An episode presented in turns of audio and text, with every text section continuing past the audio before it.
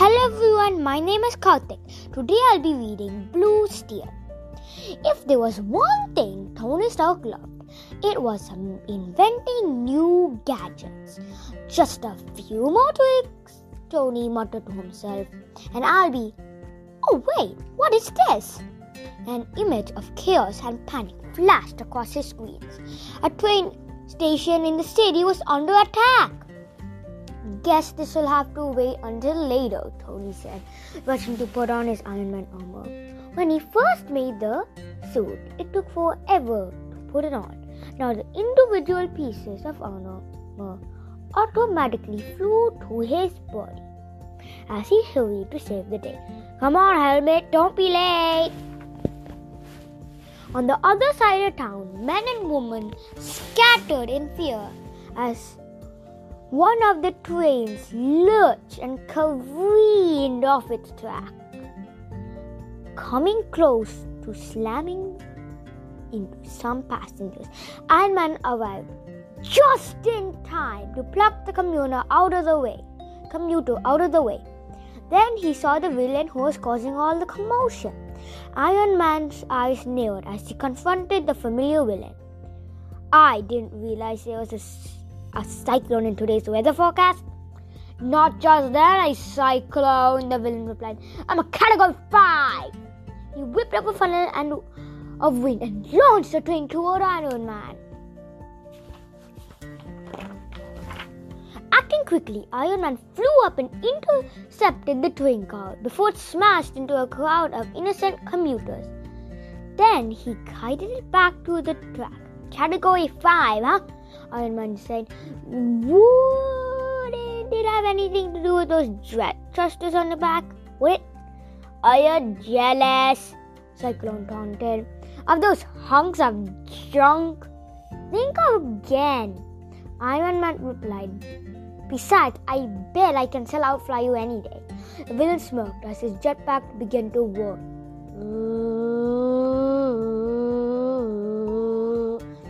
And the winds grew even so. We'll see about that. Iron Man knew he needed to disable Cyclone's jetpack before the villain had created a full-blown hurricane. Say, did you ask your salesman if the jet jets can handle an electromagnetic pulse? Iron Man shouted over the wind. Ah, what? Cyclone replied. Never mind, let's just test it out. Iron Man said, activating an EMP on his own armor. The magnetic waves quickly fanned out and promptly disabled the thrusters. In Cyclone shipment, Woo! Cyclone cried as he sputtered and spun out of control. Iron Man knocked the villain unconscious just as the wind finally died down. In his lab, Tony Stark had time to examine Cyclone's jetpack more closely. This is pretty intense technology, Tony noted. How does Cyclone get his hands on something like this? He continued to tinker. Tony suddenly realized where he had recognized the technology from. This has to be the work of the AIM scientists. AIM, or Advanced Idea Mechanics, was a group of brilliant scientists whose goal was to use technology to create a disorder and chaos. If they were selling weapons and technology to the likes of Cyclone, that could only mean trouble. I've gotta stop them, Tony said, and I think I know how. If those AIM goons think it's extra funny to give Cyclone all that extra horsepower, how about I give them a taste of their own medicine? Tony activated one of his anonymous battle bots robots and mounted Cyclone's jetpacks on its back. Then he installed a propeller on the base so it would create a small whirlwind as it flew, just like Cyclone.